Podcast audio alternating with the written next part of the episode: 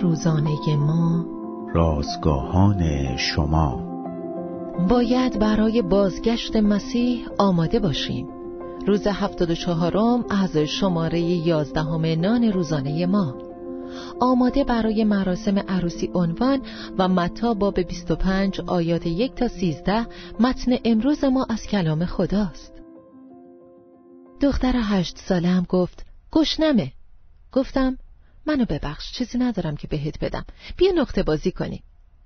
بیش از یک ساعت بود که در کلیسا منتظر آمدن عروس بودیم. یک مراسم عروسی به صرف نهار بود.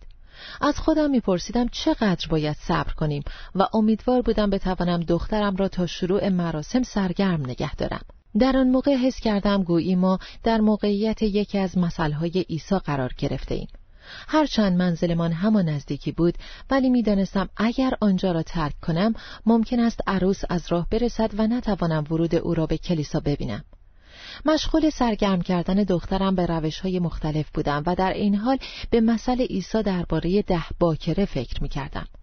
پنج نفر از آنها با آمادگی و همراه داشتن روغن کافی برای چراغهایشان منتظر آمدن داماد بودند ولی پنج نفر دیگر روغن کافی به همراه نداشتند همانطور که من دیگر نمی توانستم به منزلمان بروم برای آن زنان جوان نیز فرصتی نبود که بروند و برای چراغهایشان روغن بخرند عیسی این مثل را برای تاکید بر این نکته گفت که باید آماده باشیم چون وقتی او بازگردد باید در مورد وضعیت قلبمان به او حساب پس بدهیم آیا منتظر و آماده هستیم؟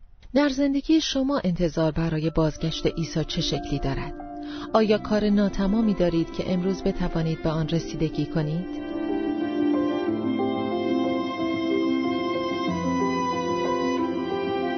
کلیه حقوق متن این اثر متعلق به انتشارات جهان ادبیات مسیحی است.